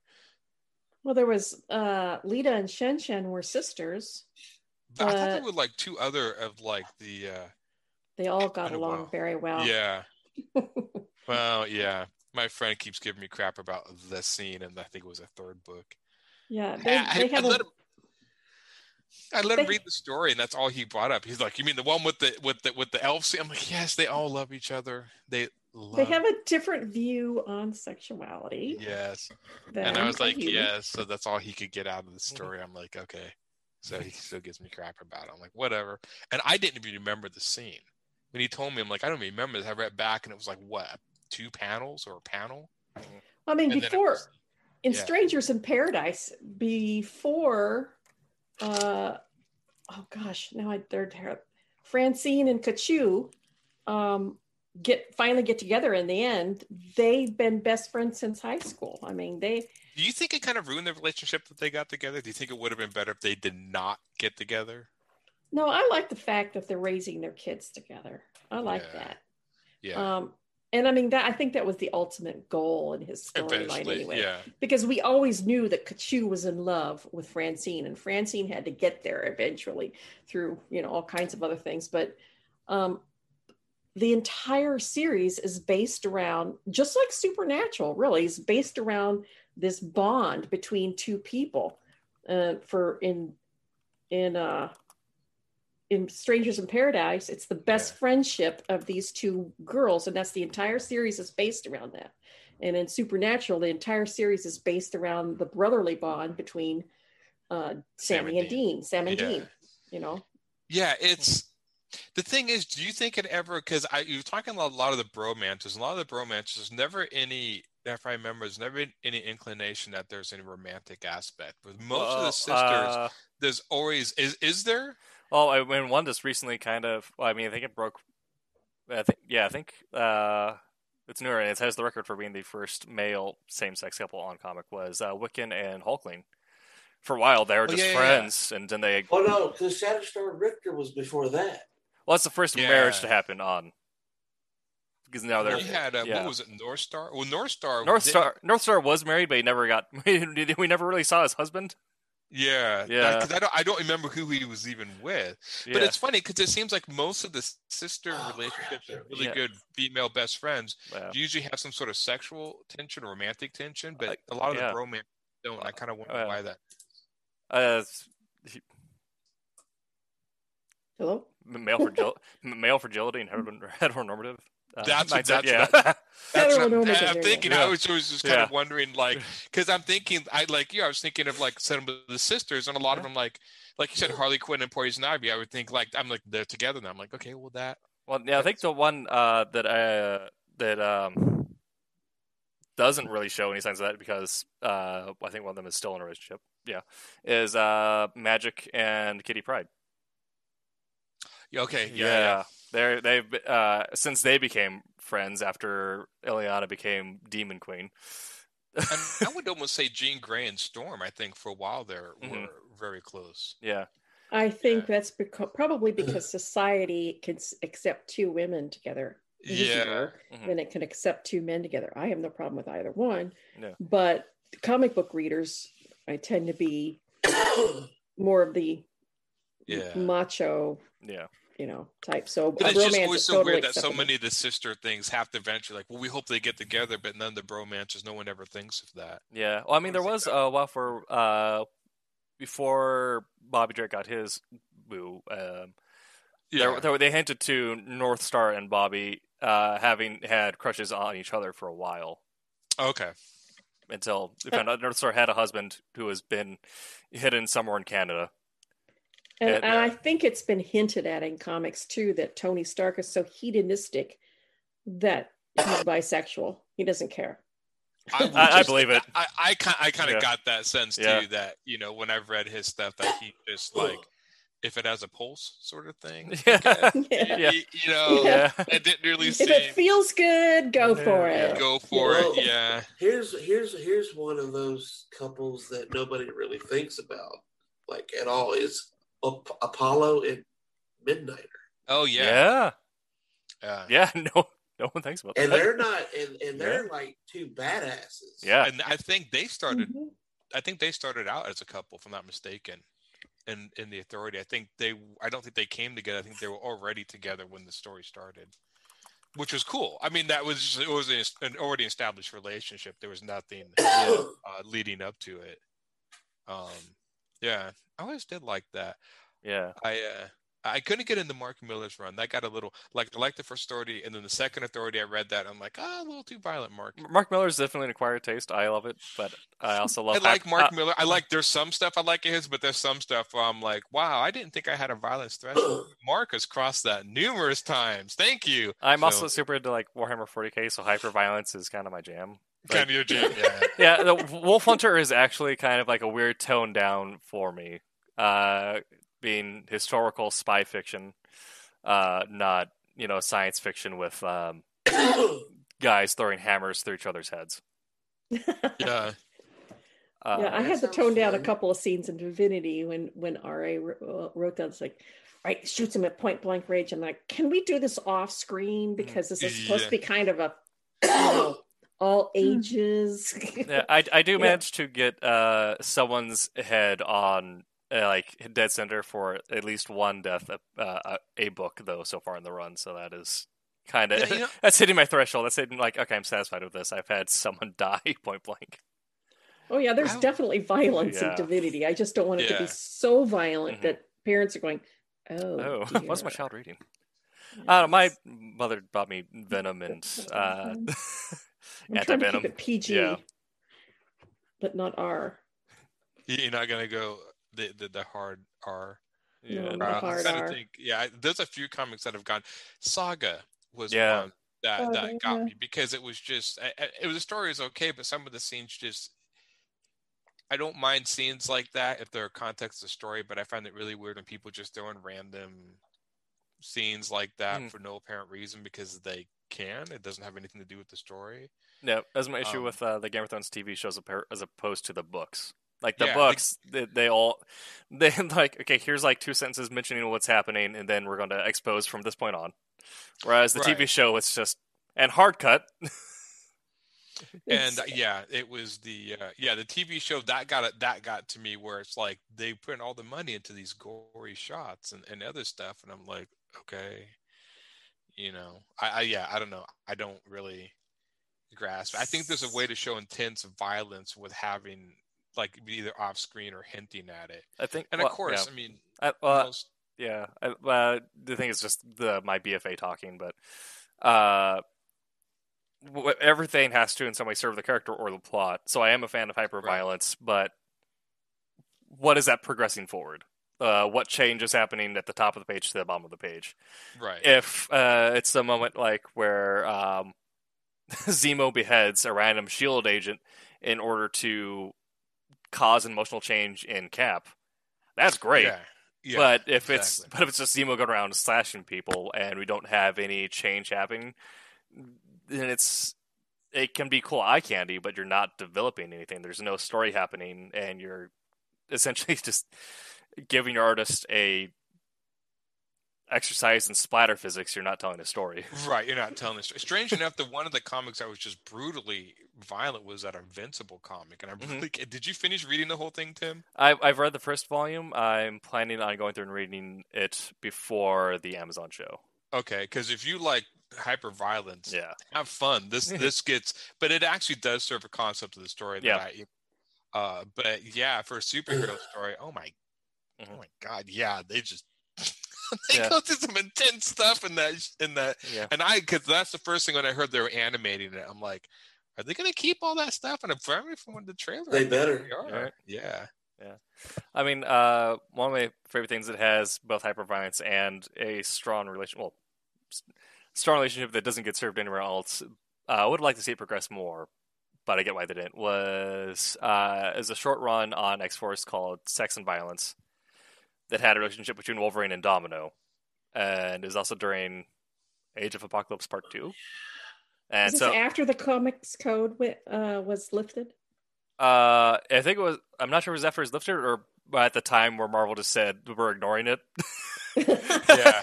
but uh, it was um very. There's a lot of violence happening. There was a lot, but there was such a short, um, essentially dump of, of comic compared to the year long story they're telling. That the story got so condensed that the violence, the relationships, the sex, it all served to either expose or develop this greater part of the story because they're telling this part of it. And I think that was a really good showcasing of uh, condensing and having all of your different elements serve the plot. And do you think regular comics, I mean, normal mainstream comics have become more uh, risque?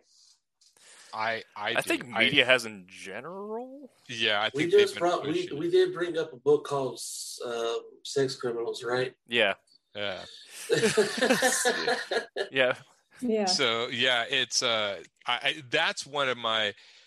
I don't know. I I can't remember who I was talking just about. It's I like think it sometimes it feels like a little bit like like some of the books are written or drawn by people just out of high school, not in a bad way. And then in other words, you know, you can't do this stuff. Now we're out of high school. Now we've graduated to adulthood. So now I get to do everything. And so they just drop violence and, and, and sex and just everywhere. And I'm just like, there's no real rhyme or reason. Like we can draw this now. Like woohoo! And they and they just there, isn't there a lot of that going on in uh, what, uh, manga? No, not strangely enough. Well, there's a certain There's genre a of subgenre. manga. There's a genre, but yeah, but not. I Right. mean, I'm trying to think. I Not- mean, yeah, because and there's uh, always been underground comics. Yeah. I've Yeah, oh, a yeah, couple. yeah, yeah. you I mean, but I- in mainstream, I think it's I think they're getting much more risque. Yeah, I think uh, I think also it's kind of a, a media and in general thing. Um, It is. but it's almost everything comes in waves. Because if you look at Shakespearean writing as well as the other prose published at the time, Mhm. there is a ongoing joke in any theater troupe, which is count how many. That's after ten. Uh, penis jokes are in each Shakespearean play, or how many times they reference other things.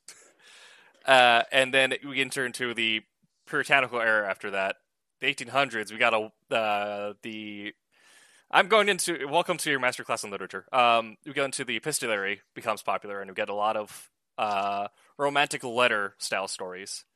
Uh, one such, uh, published out of Germany, is about a man's uh, writing unrequited love letters in epistolary format, and the book ends with him uh, essentially um, shooting himself with his dueling gun, and they're doing historical like consensus afterwards. They found that there was actually a rise of suicides in Europe after that book came out, and then we enter into uh, early '90s, or 1900s, um, and the classical value, and then the Greatest Generation timeline, where everything became more American Dream and everything like that, and then 70s onward, we get the um, sexual revolution. Mhm. 80s, we get the popularization of drug use. 90s become more uh, violence and stuff, and now we're starting to see that the last 50 decades are now kind of all intertwined in storytelling. Well, we're Yeah. way, way behind European television in Yeah. what we we're willing. They're willing to go much farther than we are. We're Yeah, more they're we're not here. as uptight. Yeah, Yeah, we're yeah. we are much more puritanical hmm Yeah. in the U.S. But they're than, much more. They don't see it as shocking over there. no, Yeah, no, it's yeah. perfectly normal over there. Now, well, like, that's the strangely enough, body. not Germany. Now, Germany will censor a lot of violence. Yeah. So uh, when it comes to violence on TV, America is still much more violent than most shows. But as far as like romance and, uh, And what sexual they'll- stuff, Yeah, Yeah. what they'll they're much more. it's body like parts that they'll show. yeah. But, yeah, yeah, we're still you still can't see you know upper nudity here on on American TV, but you see it on European TV all the time. Yeah. And they don't they don't think any, it's like just like a guy taking his shirt off. yeah. It's Yeah. just it's not it's not even phased. Yeah, Yeah. but yeah, because I you look at- remember there's been a few video games that have come out that were violent, and I know a lot of Germany censored or outright Mm. banned them. So I know there's certain countries that, and it's weird because America, like the more violent it is, woohoo, you know, free, Yeah. you know, so it just goes off. But yeah. Well, John we have Wick. we have a, yeah, I, I do love John Wick, but we do have a, I think it has so much to do with like kind of our uh our, our gun culture has influenced certain things. But if you look at the uh 1600s uh, when um America and Europe developed separate art identities, we were in the middle of uh essentially our puritanical culture. Um, Yeah. leading into the the witch hunts. Whereas in Europe, they had the Renaissance and a whole bunch of full body art and uh, everything leading into the Enlightenment. So it's two separate identities formed, and I think if you historically you're kind of seeing as both get a little more liberated in ways where lo- weird lines are being drawn for each. Michelangelo and his lovely boys. Mhm. well, even today, modern day, I mean, you're looking at the '70s, you had the Summer of Free Love or whatever, and then you get into the much more conservative '80s. Excuse me, going into the '90s and into the year, you know, 2000. Now the hookup culture I see as a sort of a digital version of the sort of free love movement in a way. Yeah. We've taken that online. That so it does kind of go up and down, but it will come back. Yeah. Yeah, Um, so it's it's it's it's in, you know it's it's funny that um, but I don't know if they call it free love, but yeah, that that I that's the I, I like like Tim does like trends that you see that go through decades where things like no bad, then it comes back, then it goes, and every time it comes back, like the hookup culture is new, and I was like, no, this stuff's been going through human history throughout, you know, the inception of human. Let me tell you about the Greeks. Yeah, yeah, exactly. So Yeah. it's it's always interesting to me to look at those macro sort of waves that cut through human human history. Thank you for listening to the Silverline Podcast. I hope you enjoyed the episode. We know we ramble sometimes, but we have fun. And after all, isn't that what comics are all about? We hope you'll follow us on all our social media. You can find us on Facebook, Instagram, Twitter, YouTube, Twitch, LinkedIn, Reddit, MeWe, Gab, and whatever new thing pops up between now and the time you listen to us. Please like, follow, share, and remember make mine Silverline.